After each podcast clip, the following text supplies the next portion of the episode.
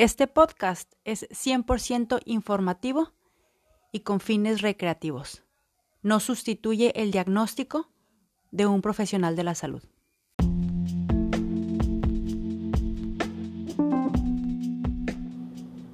Nutrición a mi manera. Nutrición para cuerpo, mente y espíritu. Empezamos. Hola, hola chiquillas. Me da mucho gusto como siempre darme este tiempo, este tiempo que también es para, para mí, mi tiempo donde me encierro a, a tener ideas, a darme mi tiempo, a esta plática que externo hacia ustedes, pero que claro que la primera que lo escucha soy yo. Así que con mucho gusto, como siempre, aquí ando saludándolas primero que nada. Y brevemente, antes de, empezar con este, con este tema de, de esta semana, eh, me preguntaron la semana pasada que si más o menos cómo era una, una consulta en nutrición bajo este enfoque. Y bueno, pues les voy a explicar por aquí. Ya se los había dicho anteriormente, pero por si acaso hay alguien nueva o si acaso no te quedó como muy pues muy específico que te voy a explicar a grandes rasgos.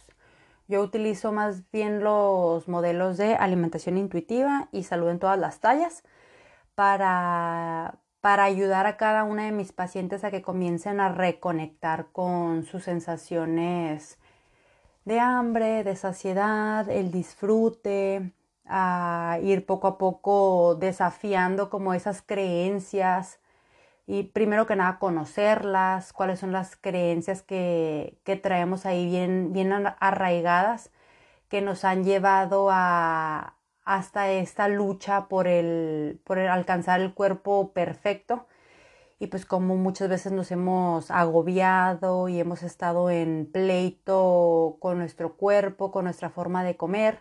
Entonces lo que yo hago con cada una de mis pacientes es ayudarles a poco a poco a que comiencen a reconectar con esto, a hacer las paces, a tratar de, sobre todo que tengan un tiempo de cero juicio, pues, porque la típica de que vas con el nutriólogo y esperas que te vayan a, o que te vayan a regañar, o que te vayan a poner así como que en la sillita los acusados, de platícame todos tus pecados y todas las cosas malas que has hecho. Entonces, por lo general de las cosas que más me, gustan y me llenan cuando estoy platicando con, mis pacientes es que, que, noto cómo se empiezan a relajar, pues. Muchas veces incluso me ha pasado de que llegas al nutriólogo así como que todo, así como que arisca, de que, ay, ¿qué me va a decir? o qué va a pasar y qué miedo que me vayan a poner una dieta súper restrictiva. Entonces, a mí me ha gustado esa parte de, ir quitando como ese, esa presioncita que pueden sentir, sobre todo en una primer consulta, ¿no? Y pues básicamente, o sea, a grandes rasgos, eso es lo que, eso es lo que trabajo con mis pacientes. No, no usamos báscula, no, no pido medidas de ningún tipo. Eh, tampoco doy porciones ni macros, que ha sido de las cosas más gratificantes de salirme del modelo tradicional de, nutrición, que ya no tengo que pasarme horas haciendo cálculo y viendo, tratando de cuadrar los macros para que mis pacientes puedan comerse sus 10 gramos de proteína por porción. Entonces, ha sido muy liberador eso también para mí como nutrióloga, el no tener que darles una dieta específica. Claro que sí les ayuda a veces cuando, cuando necesitan un poco de estructura, pero no desde la restricción, no desde el conteo de, macros ni nada por el estilo. Así que si tú estás interesada en, en ya dejar de hacer dietas para siempre y quieres aprender un modelo diferente, pues mándame mensaje, podemos trabajar. Sigo trabajando desde casa, que eso ha hecho muy, pues muy padre que se siga dando todo y, que, y poder llegar a más personas. Si quieres eh, agendar una cita, pues me puedes mandar mensaje a, a Instagram. Me encuentras como Nutrición a mi manera. Y bueno, ahora sí ya vámonos de lleno con el tema de esta semana que es de los trastornos de la conducta alimentaria. Y lo elegí así porque el día 30 de noviembre eh, es el Día Internacional de la Lucha contra los Trastornos de la Conducta Alimentaria. Y bueno, antes de que les hable un poquito más sobre, sobre este tema, quiero dejar bien en claro que yo no soy ninguna especialista en el, en el tema. Sí ha sido algo que me, que me ha llamado desde, desde siempre, eh, pero nunca he tomado algún diplomado, curso, certificación como tal. Así que por favor, las cosas que yo les esté platicando aquí no las tomen como un diagnóstico sin embargo, yo pues trato de platicarles mis experiencias, mis conocimientos para que a lo mejor tú puedas parar tus antenitas y decir, ay, creo que me estoy identificando en esto. O ay, no me había dado cuenta de que a lo mejor esta conducta no está tan padre. O ay, mira, me estoy dando cuenta de que hay ciertas cosas en mi forma de alimentarme que no están tan curadas y que a lo mejor debería pedir ayuda a un profesional de la salud. Y bueno, ¿qué son los TCA? pues como su nombre lo dice, es un trastorno, es una, es un, ciertas conductas eh, disfuncionales alrededor de la forma de, de alimentarse de una persona. Si bien los trastornos le pueden suceder tanto a hombres como a mujeres, pues las estadísticas indican que mayormente quienes padecemos este tipo de, de trastornos somos las mujeres y como ya se los he dicho en otras ocasiones, mi, mi, objetivo aquí con este podcast y con todo lo que yo hago en redes sociales y eso es llegar a más mujeres. Porque, pues en primera porque soy mujer y porque me ha tocado esa, pues esa lucha, me ha tocado ese, vivir todo eso que pasamos. Entonces, pues como les dije la vez pasada también, si tú amigo me estás escuchando, no te sientas excluido, no te sientas discriminado, pero pues sé que la mayoría de las personas que me escuchan son mujeres. Aparte de manera general, pues está comprobado que las mujeres somos quien más, eh, a quienes más nos pegan todo este tipo de temas relacionados con la alimentación, con el cuerpo. Y como les digo, si bien yo nunca, yo nunca he tomado alguna certificación, algún diplomado, que sí es algo que me, que me interesaría hacer algún posgrado a lo mejor en, en este tema porque se me hace bien interesante. Y claro que se me hace bien interesante porque a pesar de que yo nunca fui diagnosticada como tal, sí después me di cuenta de que yo llegué a tener muchas de las, de las conductas así que, que son de para que sirven para diagnóstico.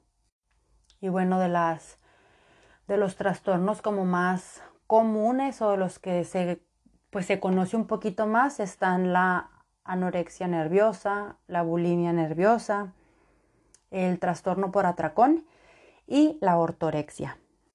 Y algo de lo que yo he, he notado pues en la mayoría de, de estos trastornos es que existe una como que no checa lo que hay en nuestra cabeza con lo que en realidad somos, como que hay una disociación de, de nuestra mente con, con, nuestro cuerpo. También algo que, que he identificado es que como muchas veces a lo mejor por no saber manejar las cosas que suceden en nuestra vida, llámese situaciones emocionales, de familia, con los amigos o simplemente con el mundo, es que recurrimos a este tipo de, de conductas que no nos hacen bien y que poco a poco nos van metiendo en un hoyo del que después es como bien complicado salir, pues, porque no es como que de la noche a la mañana te despiertas y, ah, hoy amanecí con bulimia. No, o sea, a lo mejor el día uno empezaste sintiéndote muy mal porque comiste de más. Y a lo mejor ya para el día 10 se te ocurrió la idea porque viste a alguien o porque supiste que tal fulanita lo hizo y dices, ah, pues a ver, voy a ver si puedo tener alguna conducta compensatoria. Y no solamente estoy hablando del vómito, o sea, de inducirte el vómito, porque también a lo mejor no te no estás vomitando, pero a lo mejor te estás laxando o a lo mejor estás haciendo ejercicio de más o a lo mejor al día siguiente no comes nada porque te sientes pésimo de lo que comiste el día anterior. Entonces es como un poco a poco, o sea, como siento que son como pequeños saltitos que vas dando que te van metiendo cada vez más a estos, a estos trastornos que después la verdad es que no sabes ni cómo salir. O sea, definitivamente se necesita ayuda profesional y, y es un es como es multidisciplinaria la, la, intervención para ese tipo de tratamientos porque no solamente es importante tratar el, el problema físico, sino también es importante tratar lo emocional, porque qué es lo que llevó a una persona a recurrir a estas conductas y hacerlo como ya como parte de su vida.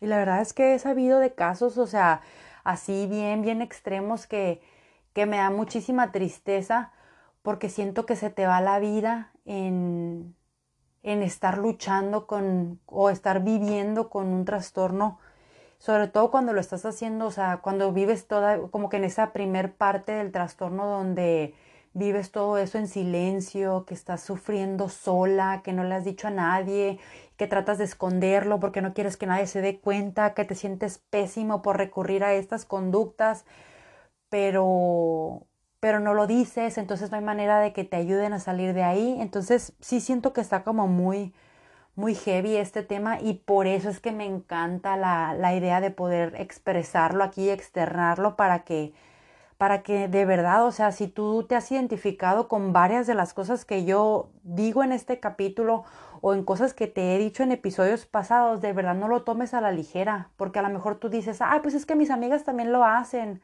o ay, es que donde sea que voltee, pues todo el mundo está haciendo lo mismo. Todo el mundo está comiendo un chorro el sábado y el domingo se están poniendo o, se, o, comen muchísimo el sábado y el domingo y el lunes con la culpabilidad pues no comen nada o se van a hacer tres horas de ejercicio y como todo el mundo lo hace tú dices no pues no pasa nada entonces este episodio sobre todo para para dejar de normalizar este tipo de conductas, o sea, no te esperes a tener un diagnóstico o a cumplir con todos los requisitos, por así decirlos, para ahora así decir, ay, a la torre creo que ahora sí voy a, voy a pedir ayuda.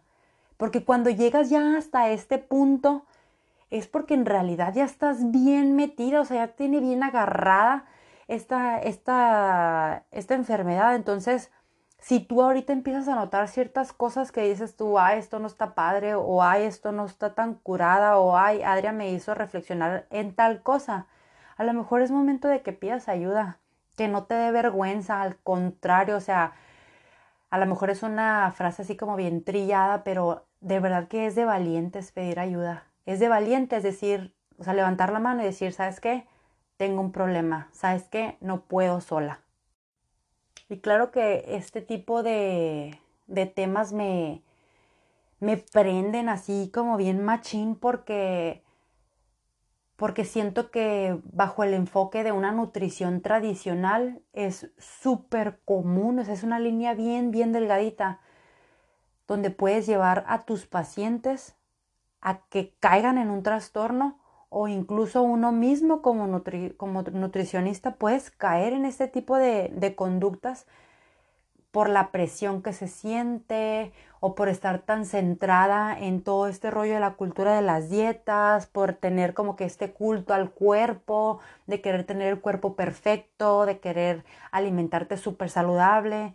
Entonces, pues mucho ojo con esto, porque o sea, claro que el tiempo en el que yo estuve así como rascándole a la, a la ortorexia, que es como que esta obsesión por querer comer todo súper saludable, o sea, por, por cuidar la calidad de tus alimentos, pero a un extremo que deja de ser saludable, pues, o sea, que casi casi hasta pesas y mides la lechuga y, y cuentas todo lo que te vas a comer y hay como una obsesión bien cañona por todo lo saludable, por los superfoods, porque todo sea orgánico, pero en ese intento de volverte saludable de más, o sea, al, extremo, muchas veces hasta te enfermas, pues, porque esa obsesión, porque ese estrés de no poder convivir con la familia, te lleva a, que caigas en enfermedad, pues, o sea, deja de ser sano. Como lo hablé en el episodio de cuando ser saludable no es tan saludable. Y les digo que esto me pasó a mí, o sea, cuando el, yo creo que el momento en el que así de que más pegado estuve a, lo, a la ortorexia fue cuando estaba estudiando nutrición. Entonces, por eso es que me llega tan profundo, porque ahora pienso en el daño que le pude haber hecho a mis primeros pacientes o el daño que le pude haber hecho a la gente que a lo mejor me, me veía o a, las personas para las que a lo mejor tuve algún cierto de, de influencia que, que, me vieran a mí como un modelo de, ay, de perseverancia o, ay, mira qué padre, ella es súper healthy. Entonces, como que sí me, como que sí me entra el cargo, pues siento que sí es mi responsabilidad de, de yo echarle la mano a, a la gente y así como a lo mejor en algún momento los pude haber metido de cierta manera en, en este rollito de come súper saludable, hace ejercicio tres horas al día, todas las semanas, todos los días. Ahora también es mi deber como moral decirte, oye, ¿sabes qué? Ya estuve ahí, ya lo hice, ya hice ejercicio tres horas al día todos los días, ya comí lechuga eh, casi todos los días y el sábado me pegaba unas atascadas pasadísimas. Y ya estuve ahí para decirte que, ¿sabes qué? La neta no está tan curada, la neta no está tan saludable y la neta no te recomiendo que vayas ahí. Y hay una, hay una frase que, que me gusta mucho que dice así, no todas las personas que hacen dieta desarrollan un TCA, pero sí todos los TCA empezaron con una dieta. O sea, imagínate, pues, por eso te digo esa línea delgada de a lo mejor tú estás buscando ser saludable, que fue mi caso, pues, de ser una muchacha que no se movía para nada, que no comía nada de verduras, me fui al otro extremo. Pero ahora era una obsesión por querer alimentarme con los alimentos más clean, por estar contando, pesando, midiendo, que deja de estar saludable, o sea, te, obsesionas demasiado que después ya ni siquiera puedes estar a gusto en una reunión porque estás viendo la comida y es como, todo eso me voy a comer. Y si te lo comes es como que a la madre, mañana tengo que ir al gimnasio a quemar todo lo que me comí. Y si no te lo comes, nada más estás pensando y babeando mentalmente porque, ay, qué rico, yo también quisiera estar comiendo como las demás personas. Y muchas veces súper triste que dejas de asistir a este tipo de reuniones porque, porque no quieres que se te antoje, porque no quieres que te cuestionen, porque no quieres comer ese tipo de comida. Y qué feo, pues, o sea, qué feo, qué feo pasar una vida de esa manera.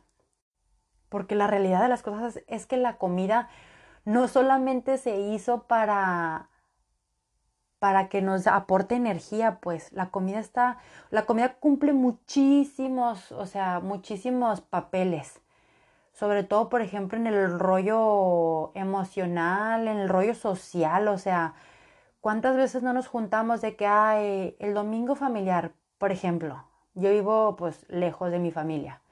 Y cada vez que voy a, visitar allá a mi mamá a Hermosillo, o sea, es como, ¿cómo vamos a festejar que llegó Adria o cómo vamos a festejar y nos vamos a reunir con comida? ¿Y cómo vamos a festejar que seguimos en Hermosillo con comida? Y todo el tiempo es con comida. Y llegó un momento donde lo veía mal, pues era como, no, o sea, ¿por qué? ¿Por qué todo lo quieren hacer con comida? Porque, o sea, era como un no querer participar, un participo, pero me siento culpable de participar y participo, pero me siento culpable por no sentirme a gusto. Y es como, o sea, está feo vivir de esa manera, o sea, no está curada sentir como que esa que ni siquiera puedes disfrutar, pues en realidad no puedes disfrutar de nada porque eso es algo que, que te roban los trastornos de la conducta alimentaria, el poder disfrutar de la vida en general, pues, porque distorsionas la forma en la que se ve tu cuerpo, distorsionas lo que es la comida, o sea, es una distorsión bien grande. Todo por el querer controlar qué es lo que comes o qué es lo que no vas a comer. Y fíjate que estaba, cuando estaba haciendo aquí como mi bosquejito para, para hablarte de este tema, pensaba en mí, ¿no? O sea, en, bueno, pues de las así como más, de los más comunes, pues está la anorexia, la bulimia, el trastorno por atracón y la ortorexia. Y luego, luego dije, no, pues la anorexia yo ni en cuenta. Pues con anorexia sí, de plano puedo decir de volada que yo paso, porque por ahí nunca tuve nada y así, ¿no? Y mientras estaba leyendo, o sea, me topo con que una de las características claves de la anorexia nerviosa es que hay un miedo irracional y súper así como bien intenso por almacenar grasa corporal y por aumentar de peso. Y ahí fue como un, me retracto entonces porque sí tuve también un poquito de eso, ¿verdad? Porque de verdad que cuando, que cuando más bajé de peso, o sea, yo vivía con un miedo horrible, o sea, horrible. Yo tenía un pánico hasta si me comía un pan o si me comía una tortilla de más. O sea, es vivir en un miedo.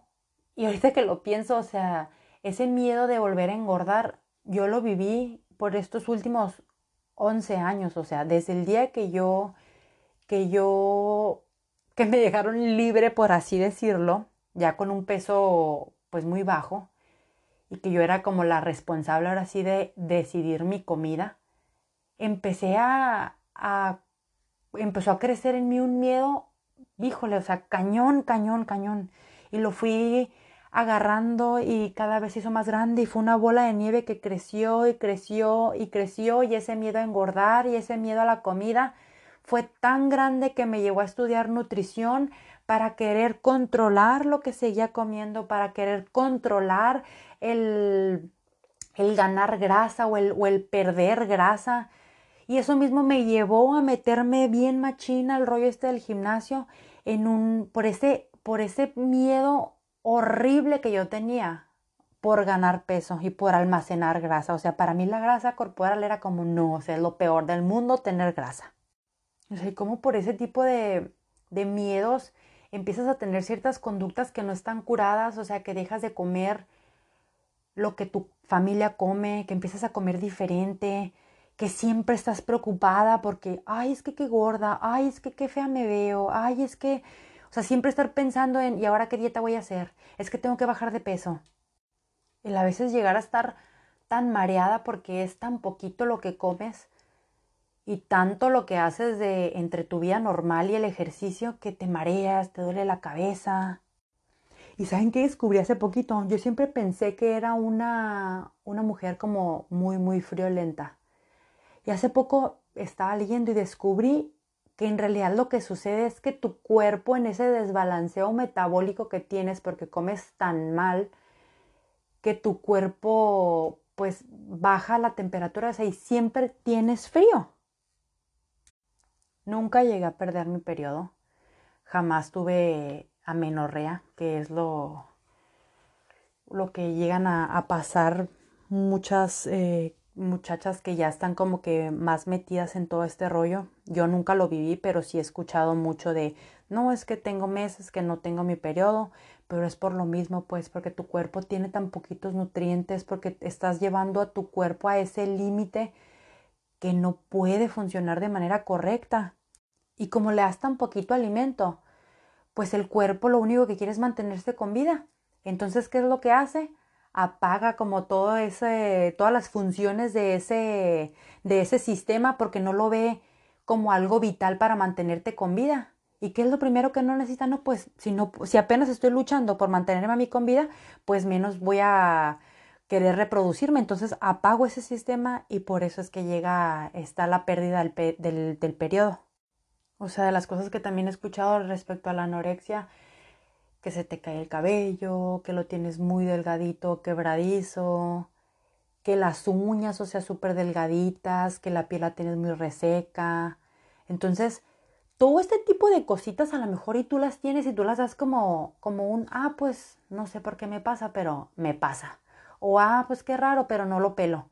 Y a lo mejor no te estás dando cuenta de que estás cayendo en, en en ciertas conductas en tu forma de alimentarte que te están llevando a tener estas, deficiencias, estas deficiencias que se están mostrando en tu cuerpo, pero tú no las relacionas unas con otras, que era lo que me pasaba a mí, pues.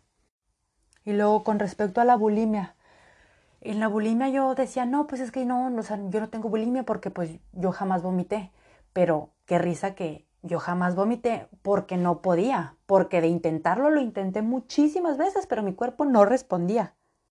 Pero ya después, conforme va pasando el tiempo, me doy cuenta de que no solamente se trata de inducirte el vómito y lograrlo, porque yo llegué a recurrir a conductas, o sea, yo me laxaba. Yo tomaba laxantes, en cuanto comía sentía como que ese rápido se tiene que ir todo lo, todo lo que me comía ahorita, así que corre a laxarte. O así que al día siguiente no vas a comer nada y vas a hacer muchísimo ejercicio. Y al día siguiente con la cara bien hinchada por todo el líquido que estás reteniendo, sintiéndome fatal, toda la noche sentada en la taza del baño.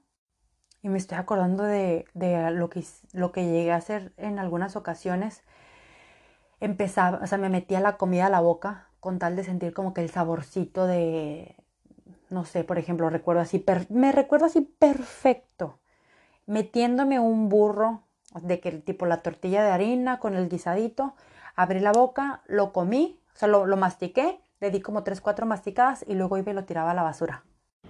O comerte la comida en una bolsita de plástico. O sea, masticas la bolsita de plástico y en realidad no estás comiendo nada. O sea, todo ese tipo de conductas que si bien a mí no me diagnosticaron, hoy las veo y digo, Ey, eso no está bien. O sea, eso no es normal. Del que sí tengo algo de, algo de tela de dónde cortar de respecto a lo del los, el trastorno por atracón. Ahí sí la verdad es que tuve muchísimas experiencias por buen rato de tiempo. Porque hay momentos donde no te permites comer nada que cuando te das momentos de, cuando te das ese permiso para comer, pues obviamente no te puedes moderar y terminas comiendo, pero comiendo horriblemente. Recuerdo en algunas ocasiones donde estás comiendo y te lo comes todo tan rápido como si fueras una aspiradora, porque es como rápido que entre todo lo que pueda entrar antes de que llegue ese sentimiento de culpa horrible que se siente ya cuando te empiezas a llenar. Y me recuerdo muchísimas veces, o sea, en ese, en ese lapso de tiempo donde a lo mejor son como 15, 20 minutos donde estás comiendo todo sin parar, que llegaban momentos, o sea, como que en mi interior algo de mí, una vocecita me decía, ¿qué estás haciendo? ¿Por qué lo haces? Ya para, ya no quiero. Y otra parte de mí era como, calla, sigue comiendo. O sea, me escucho lo que te estoy compartiendo y digo a la torre, o sea, qué triste, qué triste que pasemos esto, qué triste que tengamos que, que vivir estas, estas experiencias y sobre todo que las pasamos en silencio porque nos da tanta vergüenza decirle a alguien. Sobre todo porque muchas veces se nos celebra el, oh, mira qué delgada estás, o ay, mira qué poquito comes, o ay, qué saludable, o ay, qué padre que haces tanto ejercicio, o mira la nutrióloga que come verduritas. Entonces, ¿cómo te vas a animar a pedir ayuda o cómo te vas a animar a decir, o sea, levantar la mano y decir, hey, estoy mal, hey, necesito ayuda, cuando todo el mundo te está festejando y cuando más caso te ha hecho la sociedad y más te han aceptado, es cuando peor has estado contigo por dentro, cuando has estado a lo mejor eh, desarrollando ciertas conductas que pudieran ser diagnóstico de trastorno, pues.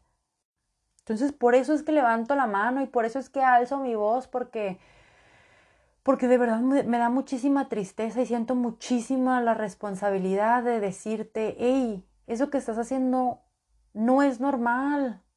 No quiero que, o sea, no quiero que se siga viendo como algo normal, que te relaciones de esa manera con la comida. Ya dejemos de ver como algo normal el sentir esa culpabilidad si nos comemos una rebanada de pastel o dejemos de sentirnos mal si a lo mejor un día no hicimos ejercicio o la típica de que fue tu cumpleaños o algún festejo y comiste de, más y ya te sientes la peor persona del mundo y recurres a este tipo de, de conductas. O sea, no, no, o sea, basta. Para eso es este episodio. Para que si tú te sientes identificada, pidas ayuda. Levanta la mano. He escuchado muchas historias de personas que salen de esta. Y si bien yo no tuve un diagnóstico nunca, como te lo dije hace ratito, pero yo hay muchas conductas a las que ya no recurro, pues. Y que me doy cuenta de que se puede, de que se puede salir del hoyo ese, me doy cuenta de que por más negro que parezca y por más difícil e imposible que parezca, sí se puede salir de esto. Porque al día de hoy yo te puedo decir así como que, ¡hija!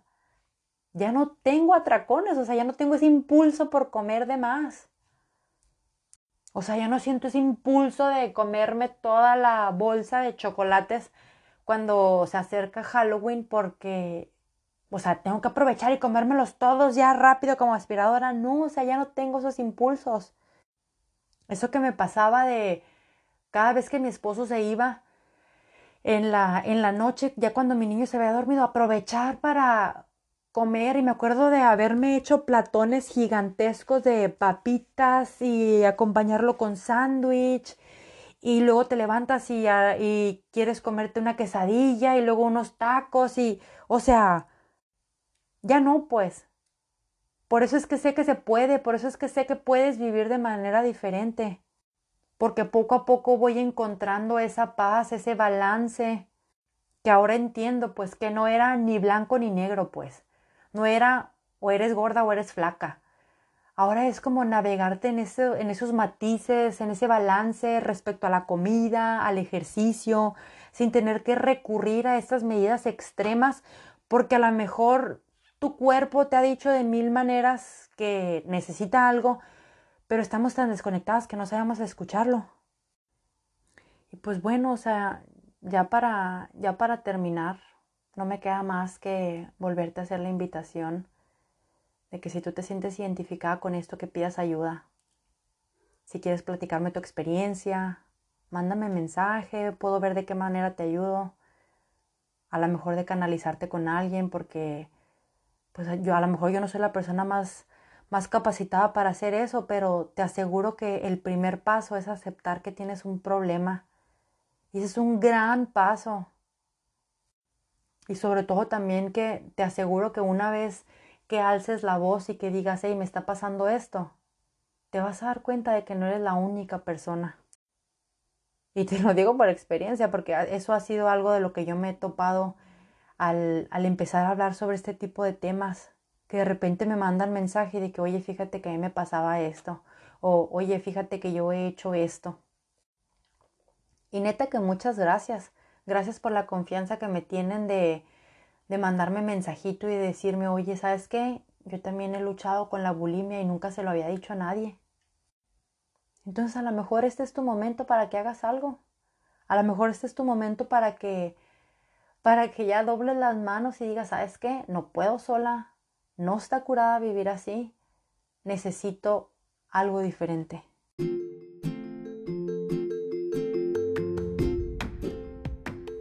Oye, y pasando a otros temas, ¿qué crees?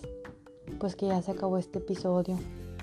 Pero no quiero terminar sin antes recordarte que me encanta platicar contigo, me encanta saber de, de ti, de tus experiencias y que me puedes encontrar en Instagram como Nutrición a mi manera o en Facebook como Nutrición a mi manera con licenciada en nutrición Adriana Valenzuela. Ha sido un rato muy agradable para mí el poder estar aquí platicando un ratito con, contigo. Si te gustó este programa, por favor compártelo, comenta en mis publicaciones de, Instagram, que es donde mayormente estoy. Y pues ayúdame, ayúdame a seguir creciendo, ayúdame a seguir llegando a, a quien tiene que escuchar este mensaje. Te lo agradecería bastante. Nos escuchamos en una semana más. Bye.